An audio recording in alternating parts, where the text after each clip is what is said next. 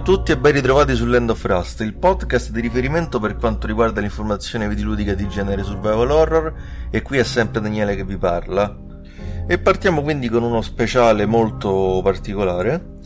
Prima di tutto perché è il primo vero speciale dedicato a un grande classico, ma soprattutto perché parliamo del videogioco che personalmente mi ha istradato all'interno del, del genere survival horror e, e, che mi ha segnato per sempre il mio percorso videoludico. E, non solo, e diciamo non solamente quello però non vado oltre perché ci sarebbe da parlarne per ore e ore quindi meglio, meglio lasciar perdere e sto chiaramente parlando di Silent Hill, sviluppato da Konami, uscito nel 1999 per la prima PlayStation, prima mitica gloriosa PlayStation.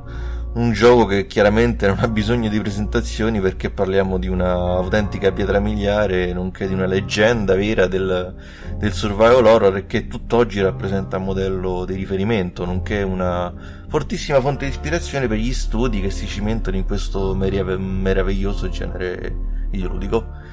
E devo dire, non ve lo nascondo, provo anche una certa emozione perché non si tratta solo di fare uno speciale, ma anche, una, anche fare un viaggio di ricordi e trascorsi storici. Questo poi considerando che io, mi, io mi definisco tutt'altro che un nostalgico.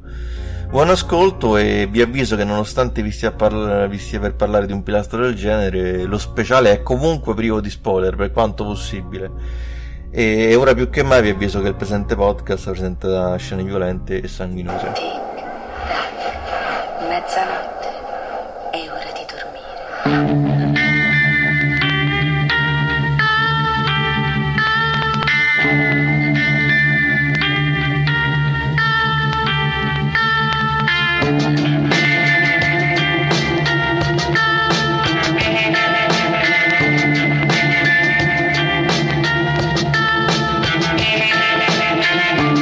Silent Hill è la storia di un papà di nome Harry Mason che sta viaggiando con sua figlia Cheryl, che è una bambina di appena 7 anni, per una vacanza verso una destinazione ignota.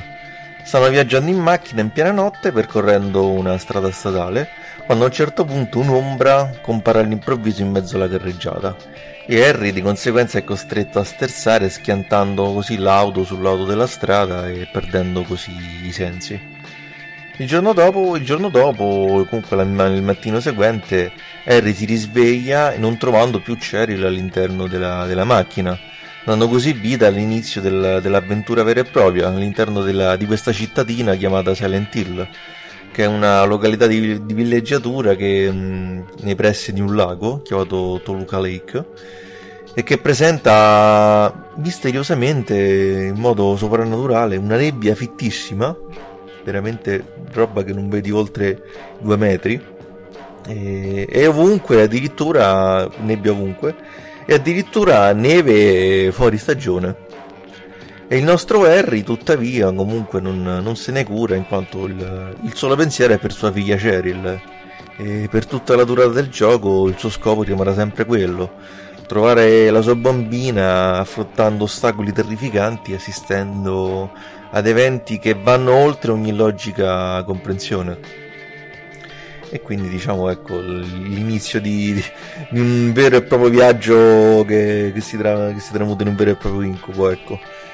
Allora, diciamo che l'idea del personaggio di questo protagonista, che è un uomo comune, non è un militare, non è un soldato, non è un poliziotto, è veramente un'idea azzeccata perché veramente ci fa sentire deboli all'interno di un contesto che è veramente un contesto da incubo. E soprattutto in particolare diciamo il coraggio diventa l'elemento collante tra Harry Mason e noi stessi perché appunto il nostro compito è fare da contraltare all'impreparazione militare del protagonista. E, è motivo per cui Harry Mason è così amatissimo perché è proprio l'essenza perfetta dell'eroismo appartenente a noi comuni mortali e che, e che, può trovare ovunque nella realtà di tutti i giorni. Cioè, comunque, io posso, posso farvi un esempio, cercando ovviamente di non spoilerare troppo. C'è un dialogo in cui Harry, Harry parla con un personaggio che non vi accenno, in cui praticamente questo personaggio dice che, che il mondo finisce, sarà divorato dalle tenebre, i demoni usciranno dagli inferi, quindi tutti moriranno. E comunque e Harry risponde, ok, va bene, chi se ne frega, però io, io devo trovare Cheryl, però. Cioè, quindi... Eh, quindi non si può non amare Harry Mason, signori miei. Cioè, Harry Mason è, è veramente l'eroe con la E maiuscola. Ma soprattutto, come dicevo prima, è eroe perché poi siamo noi a infondere questa vena di eroismo, perché è il coraggio che mettiamo noi in campo per, per lui, per fare in modo che così superi tutti gli ostacoli, superi tutte eh, le creature che, che lo ostacoleranno, così come anche le situazioni più, più strane, più surreali che, che, che gli si presenteranno di fronte. E poi parliamo appunto di un gioco che, che appiattisce.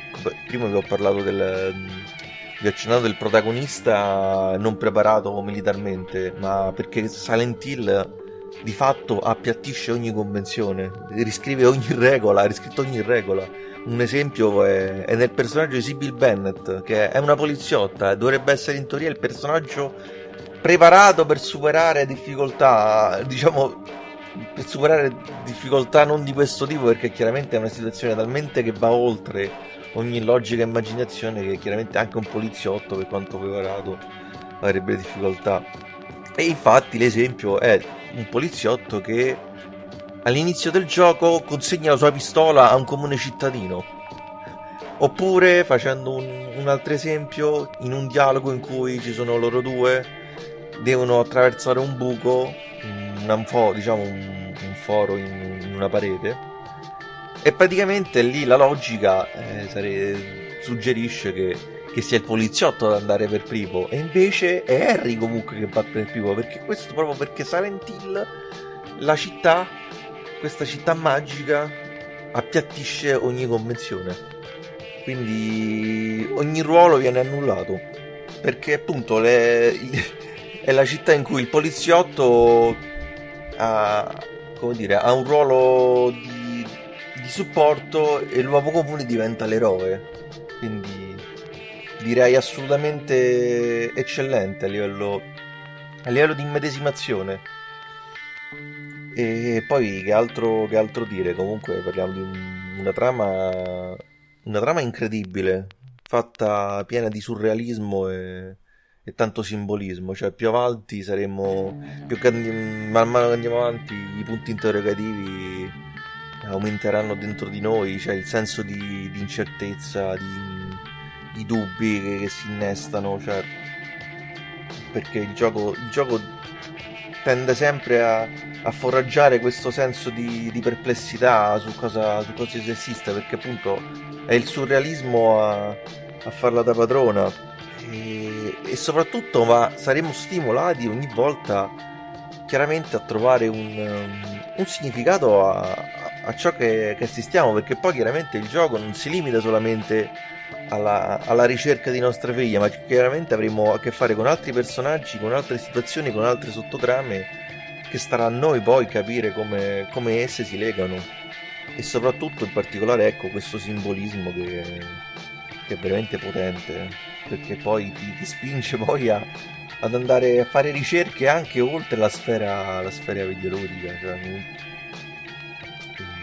per esempio ti fa pensare come appunto ogni personaggio nel gioco, io ovviamente non li citerò per non, per non spoilerare, ti fa pensare come ogni personaggio rappresenti un aspetto della vita, della vita umana. Harry Mason uh, è il coraggio, Sibyl Bennett è la giustizia, altri personaggi rappresentano la follia, l'avarizia, ehm, l'innocenza e, e, per ultimo poi, soprattutto un personaggio che non vi dico, c'è un personaggio che sintetizza perfettamente il dolore, il dolore di un, di un momento di sofferenza, di una vita sofferta, perché appunto questo personaggio si ritrova in, si è ritrovata in un momento veramente disgraziato direi poco, perché ha dovuto subire violenze psicologiche e fisiche direi anche, non da poco, ti lasciano proprio spiazzato. C'è poi una scena che, che non vi dico, eh, chi l'ha giocato sa a cosa mi riferisco, che, che è qualcosa di, di, incredibile a livello di, di messa in scena, di, di regia, di scrittura. Beh, parliamo di un gioco veramente, veramente assurdo in senso letterario del, del termine. E, so, e a proposito di letterari, chiaramente le influenze e i riferimenti al cinema e alla letteratura la fanno da padrona. Cioè, basti pensare.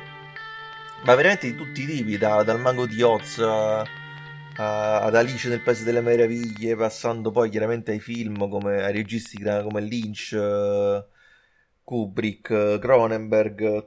E appunto, soprattutto, soprattutto Lynch poi è, è presente, soprattutto per perché comunque come in Twin Peaks anche in Silent Hill questi personaggi questa ambiguità di questi personaggi che, che non si sa cosa vogliono dire cosa, che ruolo hanno se sono positivi se sono negativi ti, e poi soprattutto la presenza di queste forze oscure come, come appunto c'è in Twin Peaks c'era questa forza oscura che non vedevamo e, e la stessa cosa anche in Silent Hill è uguale, cioè ci sono queste forze che agiscono e che vanno oltre la nostra, la nostra percezione. E, so, Lynch anche soprattutto questa idea di conflittualità tra realtà e finzione.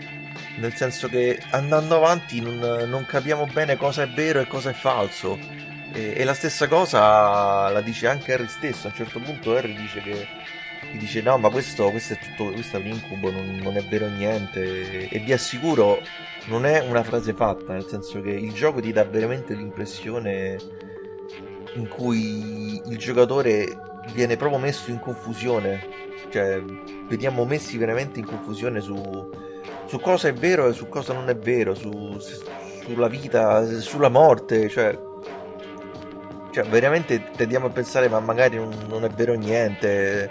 In realtà siamo morti nell'incidente. e quindi tendiamo a fare pensieri di, di questo tipo. E, e, quindi, e, quindi, questi sono tutti elementi che, che, trasformano la trama di Silent Hill in un'esperienza in un'esperienza emotiva che supera i confini videoludici perché poi appunto spegnendo la console staremo lì a rimuginare, a pensare ma questa cosa che vuol dire, ma, ma quindi questo documento che ho trovato ma ha un significato, c'entra con la trama, questo personaggio ha detto questa cosa, ma ha senso, non ha senso. Ed è tutto un ciclo, un ciclo che, che si innestra nel nos- nella nostra testa e, e fa sì che, che Silent Hill diventa un'esperienza narrativa incredibile e che può segnare, come è successo a me, definitivamente la, la concezione di, di videogioco e di, ruolo della trama all'interno di del, un contesto videoludico.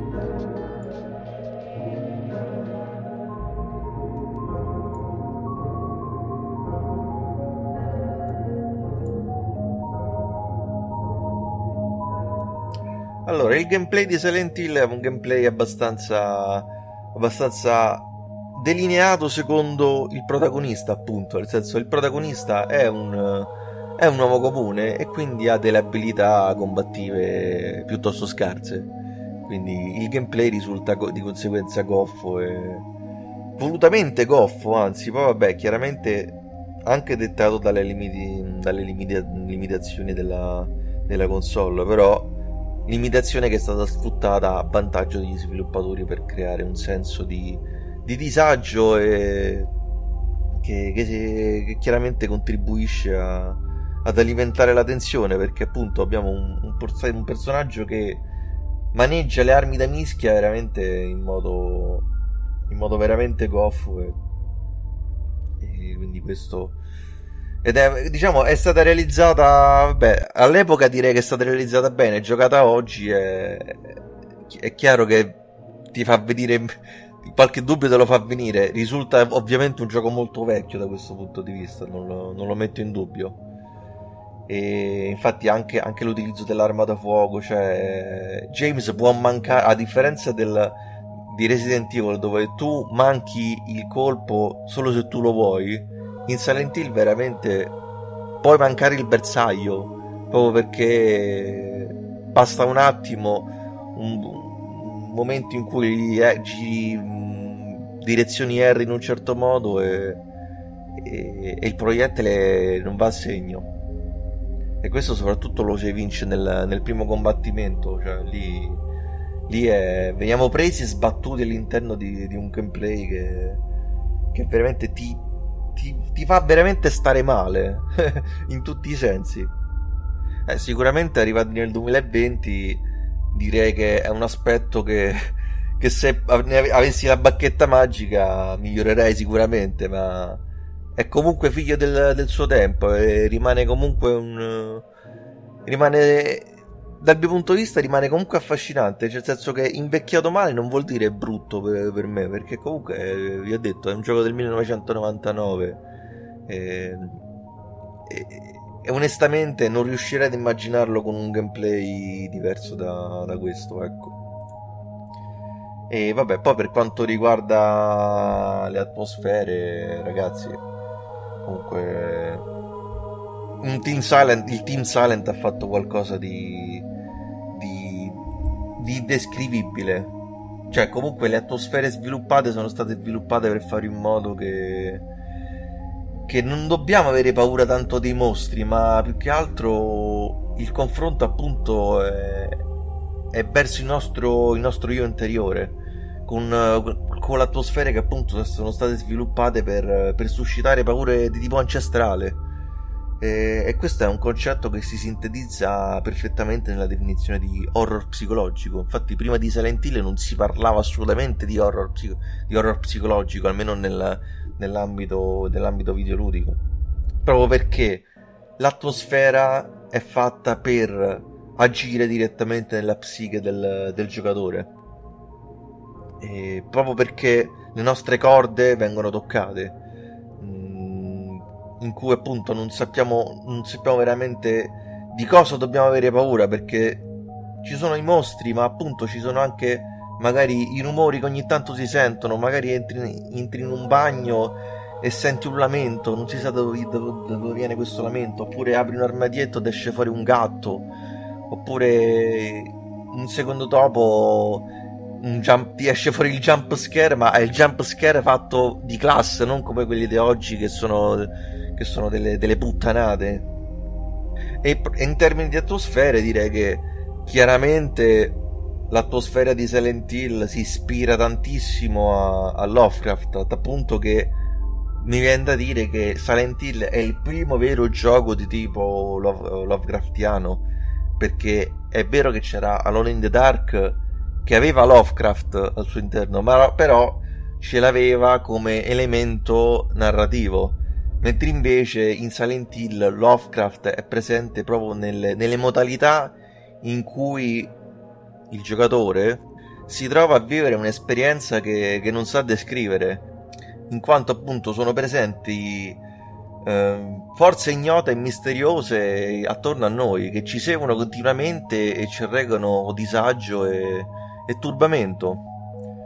E appunto, e qua ritorniamo appunto al, al discorso che, che, diceva anche lo stesso Lovecraft, nel senso lo, il, il, solitario di Providence diceva che la paura più antica e più ignota è la paura dell'ignoto, perché appunto non sappiamo cosa succede. Perché certo, e questo poi culminerà nel finale, nella location finale, che, che, che è il trionfo del, del caos più assoluto e, e tutto questo chiaramente dice come è stato possibile mettere in piedi questa, questa, cosa? Grazie a tutta una serie di elementi, per esempio anche, anche, la radio, la radio che prendiamo all'inizio, che è un paradosso perché la radio ci fa da alert, diciamo, no? Nel senso comunque la radio ci avvisa della presenza dei nemici attorno a noi, però è anche elemento che accresce ulteriormente la, la tensione. E perché appunto mi immagino senza la radio, cosa che poi dall'altro appunto tra parentesi la radio nel gioco la possiamo anche spegnere volendo, però però veramente io non riesco neanche a immaginare il Silent Hill senza la radio, perché poi è diventato anche questo, come la nebbia, un elemento così iconico che, che è diventato imprescindibile. Infatti, tant'è che, eh, come appunto la nebbia, è un elemento che è stato replicato negli episodi successivi di, di Silent Hill. E ritornando al gameplay, non posso, vabbè, chiaramente è presente il livello di sfida, non soltanto a livello di il, diciamo, non, a parte la componente survivor c'è anche la componente ludica che in questo caso è, è relativa agli enigmi. Enigmi che sono stati veramente anche questi rivoluzionari quasi perché mh, mm, credo probabilmente solo in qualche avventura grafica di nicchia si, sia, si siano visti enigmi fatti con questa con questa caratura. Cioè ragazzi l'enigma del pianoforte ma che ma che ve lo dico a fare? Io, cacchio, ragazzi, poi lo. È quello che si definisce letteralmente enigma memorabile. Memorabile nel senso che è talmente che te lo ricordi che, che ci rigiochi dopo anni e ti ricordi la soluzione. Ed è quello che mi è successo con. quello che è successo a me con, con Silent Hill. Cioè, io veramente mi sono, mi sono quasi meravigliato di me stesso quando appunto ho rigiocato. Eh, ho riaffrontato l'enigma del pianoforte e veramente mi ricordava in memoria e, le, la sequenza dei tasti da premere. Cioè. Questo ti fa capire appunto la potenza del, di questi enigmi, cioè, poi, ma poi anche i testi, poi in, questi testi scritti con questa poesia, con queste filastrocche che aggiungono quel tocco creepy anche questo all'atmosfera, diciamo, quindi anche in questo caso, anche le atmosfere, anche gli enigmi nel, nel loro piccolo sanno creare l'atmosfera al punto giusto perché si incastrano perfettamente appunto nel, nel contesto horrorifico diciamo. E allora poi in tutto questo allora faccio presente anche l'assenza di una componente strategica nel senso che chiaramente voi mi chiedete ma quindi allora Silent Hill in termini puramente survival è meglio di Resident Evil?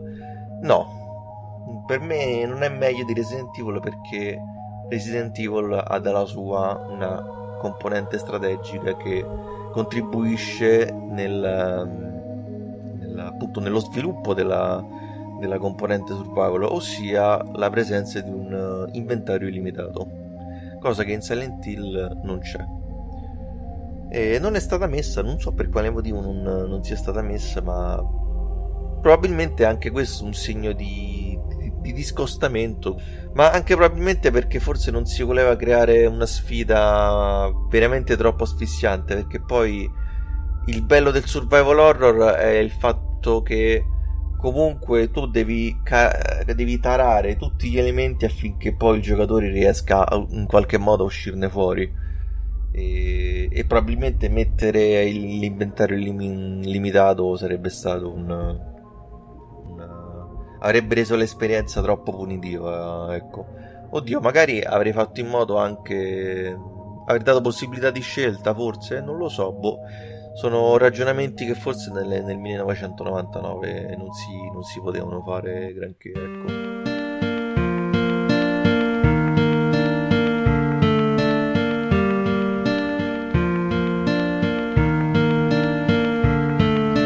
Passiamo al comparto tecnico, dove anche qui chiaramente ne avremo di cose, di cose da dire. In particolare, poi ciò che ruba l'occhio è, è, la presenza di questo ambiente tridimensionale. Cioè, comunque, Resident Evil si basava su, sugli sfondi 2D che erano belli da vedere, però chiaramente erano chiaramente finti, tra virgolette, nel senso che comunque avevi il, il, modello poligonale del, del, protagonista in un corridoio 3D, ma dove tu dove però appunto gli sviluppatori avevano applicato uno sfondo in 2D, che per carità faceva la sua bella figura, però, o meglio, dopo Silent Hill faceva un po' capire che mm, non ti sentivi, o meglio, si capiva che era qualcosa di finto forse, non lo so. E e mentre invece in Silent Hill hai questo ambiente completamente 3D, ambiente eh, direi aperto, ma aperto fino a un certo punto, perché comunque poi ci sono barriere, barriere che, che ti vanno a bloccare. Però la città devo dire che all'epoca ti dava veramente un, un senso di, di, vastità, ecco, e, e, un senso di smarrimento, perché appunto poi non, ti trovi in questa città, non sai dove andare, poi per fortuna che il gioco ti indirizza comunque, ti riesce a darti, con un po' di volontà ti dà comunque dei suggerimenti, delle, delle, delle vie per, per andare avanti. Però appunto è la bellezza di questa città in 3D e, e che si aggiorna in background. E grazie a. È stato, è, tutto questo è stato reso possibile grazie a, a un espediente che, che, è quella della nebbia. Cioè, io penso veramente mai compromesso tecnico ha, ha portato così tanta fortuna al gioco a tal punto da farlo diventare un, un elemento iconico. E soprattutto il paradosso che poi questo appunto è il grande paradosso, nel senso che noi siamo in una città, siamo in un ambiente aperto, vasto, però appunto questa nebbia così fitta che riesce a darti senso di claustrofobia in un ambiente aperto. un paradosso veramente incredibile che, che la capacità veramente del, del Team Silent di sfruttare la console al limite per creare questa atmosfera così così terrificante tanto negli ambienti aperti quanto negli ambienti chiusi perché la stessa cosa avviene anche nel, nel, negli ambienti chiusi con, con, questi ambienti veramente bui perché poi ecco la fortuna di, di, di avere un ambiente 3D e anche la possibilità di lavorare sulle luci e sulle ombre e ragazzi il gioco luci e ombre di Silent Hill eh, mi dispiace, non me ne volete, ma Resident Evil se lo scorda, ma perché appunto tecnicamente non poteva farlo, avendo questi, questi sfondi 2D, non poteva giocare su, questa, su, questa, su questi fattori. E, la bellezza, mi riferisco alla, alla, luce della torcia, la bellezza di questa luce volumetrica, che dinamica, crea così, così tanto dinamismo, che e, e contribuisce anche qui veramente a creare momenti di panico irripetibili. E poi, vabbè, chiaramente eh, parliamo anche del, delle texture. Mi riferisco soprattutto a beh, tanto alle città, alla città, mi viene da dire reale, ma tanto alla città reale quanto alla città, alla, alla versione quella uh, alternativa. E, cioè lo stile di questo questa, di questa ruggine, di questo sangue, di questa carne. È tutto merito di, degli artisti, degli artisti Konami, di Team Silent, che si ispirano chiaramente, hanno, hanno, una precisa fonte di riferimento che, che è il film Allucinazione Perversa. Mm, hanno preso chiaramente spunto dal, da quel film eh, e e hanno contribuito a creare dei, dei momenti veramente, veramente incredibili, e portando veramente un, un, inferno autentico perché il passaggio poi da, da una realtà a un'altra è... Veramente ti, la, ecco, ti, ti lascia come, come questo momento qua, senza parole. Non so, ragazzi, non so veramente come descriverlo. Cioè, è, te- è terrificante, cioè, è veramente difficile da, da parlarne. Cioè, io mi ricordo, a questo punto, ragazzi, mi affido anche ai ricordi un po'. Cioè, io mi ricordo veramente la prima volta quando sono passato da, alla realtà alternativa, ma io veramente ci sono, ci sono proprio rimasto. Cioè, mm, dopo incredibilmente senza parole, cioè, e, e se rimani rimani proprio paralizzato nel vero senso della parola. E, e questo poi, unito poi anche ragazzi poi alla, al dinamismo della, di questa telecamera, che anche questo poi è un elemento di, perfetta contrapposizione con Resident Evil. Scusate se faccio il paragone, però ragazzi... È, è inevitabile quando parli di una saga, quando parli di, Res- di Silent Hill, è inevitabile parlare di Resident Evil mi dispiace un po' il contrario, nel senso quando parli di Resident Evil non si parla di Silent Hill, ma che vi devo dire? Dicevo, è un elemento di contrapposizione perché in Resident Evil c'erano le inquadrature fisse mentre invece in Silent Hill c'hai questa camera che si muove continuamente, che è, è alle spalle, spesso è alle spalle del, del, di Harry Mason, però spesso cambia in modo repentino.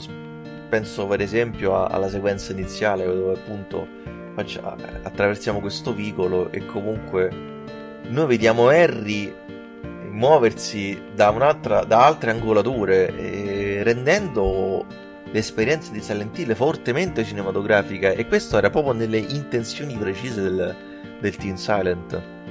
E quindi perché questo fa, fa capire che poi le, le, influenze, le influenze relative alla cinematografia non sono solamente di carattere ehm, di soggetto, eh, di estetica, di atmosfere, ma anche appunto di, di capacità di far funzionare la, la macchina da presa con, con, questi carrelli, questi grandangoli, questi, queste inquadrature spesso anche lontane, che rendono veramente Silent Hill un film eh, che mi sembra anche nella campagna pubblicitaria dell'epoca. Konami comunque aveva pubblicizzato Silent Hill come un'esperienza cinematografica interattiva quindi era proprio nelle, nelle, nella volontà del, del Team Silent creare un'esperienza cinematografica eh, in cui veramente noi ci sentiamo, siamo registi a tutti gli effetti. E, e beh, poi ultimo elemento, ma non, ma non per importanza, è, è la colonna sonora. La colonna sonora posso dire che è tutto la colonna sonora, ragazzi, è tutto. Togliete la colonna sonora a Silent Hill e veramente togliete un buon 30%, ma anche di più forse. Cioè, ragazzi, il lavoro che viene fatto sulla colonna sonora, la cura, dettagli, la, la, precisione, la capacità anche di alternare momenti eh, caotici con momenti più calmi, è, è figlia di una, di, una, di una, cura che, che non è uguale la qualità poi di questi suoni industriali, poi appunto, sono poi suoni quotidiani, cioè comunque suoni di macchinari, ehm, suoni, per esempio, suoni anche delle giostre, suoni di, mar- di martelli. Cioè, la capacità del, del Teen Silent è stata quella di prendere suoni ordinari e trasformarli in suoni straordinari, della, del, dalle capacità straordinarie. Perché sono suoni che vanno a... Uh, sono suoni da pelle d'oca, detta proprio, detta proprio semplicemente, senza, senza andare troppo, troppo oltre, ecco. E, e, la stessa cosa anche la, la colonna sonora, cioè ragazzi il, il tema introduttivo fa... è la carta d'identità. Dici, tu, tu dai, hai un, prova a definire una carta d'identità a Silent Hill e io vi rispondo il, il tema introduttivo, è proprio la, il tema iconico, d'altronde si pensa a Silent Hill e, e la mente rimanda inequivocabilmente a quello, scusate. Straordinario, straordinario Akira Yamaoka, cioè adesso ho citato solamente lui, però chiaramente dopo citerò anche gli altri perché il lavoro che ha fatto il maestro Yamaoka è, è veramente non ha, non ha eguali e, e, così come tutto il gioco anche Akira Yamaoka è diventato un, un esempio di riferimento per, per tanti compositori che, che, che, cercano chiaramente di raggiungere il suo livello non, non riuscendoci a mio avviso ecco. Veramente un, un grande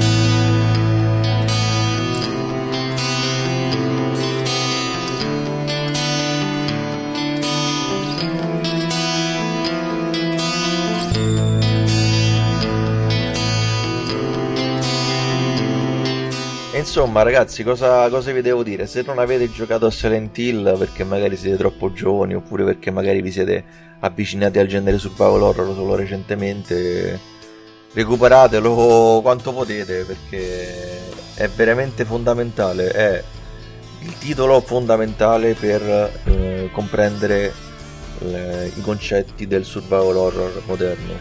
Un titolo che rimarrà per l'eternità unico unico e, inimitabile, assolutamente. E permettetemi di dirlo, creato veramente da un team di, di geni, di, ar- di artisti con la maiuscola, cioè veramente io credo che persone come Keijiro Toyama, uh, Akiro Imamura, Hiroyuki Waku, Takayoshi Sato, Masahiro Ito eh, e ovviamente Akira Yamaoka, per me veramente non me ne vogliate critici d'arte, ma per me veramente per me veramente stanno allo stesso livello di Michelangelo, Raffaello, Leonardo, Donatello, tutte tartarughe ninja, vabbè.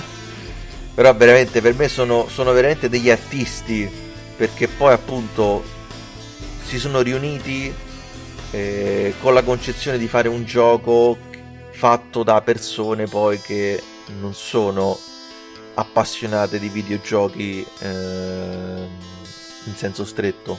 Lavorano nei videogiochi ma non sono necessariamente appassionati, sono persone che hanno studiato arte e quindi conoscono l'arte, sono persone anche poi appassionate di letteratura e di cinema e quindi hanno saputo prendere le loro passioni e tramutarle in un, in un contesto videoludico horror creando così un'alchimia un'alchimia horror incredibile e, e spettacolare. Quindi, signori miei, recuperate Silent Hill uh, assolutamente perché eh, altrimenti vado, vengo lì e vi fustico.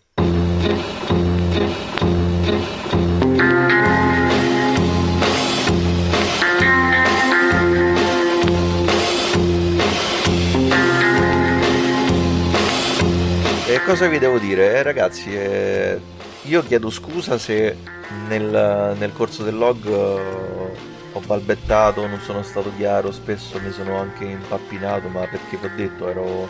mi sono molto emozionato nel, nel registrare questo, questo, speciale, che poi appunto, ecco, registrato, però appunto, nonostante la registrazione io ho mantenuto la, la mia, le mie titubanze, perché appunto io credo che, ecco, soprattutto quando si parla di un gioco che che mi ha segnato, ecco, l'autenticità sia, sia tutto, ecco. E niente, quindi spero che, spero che questo speciale vi sia piaciuto.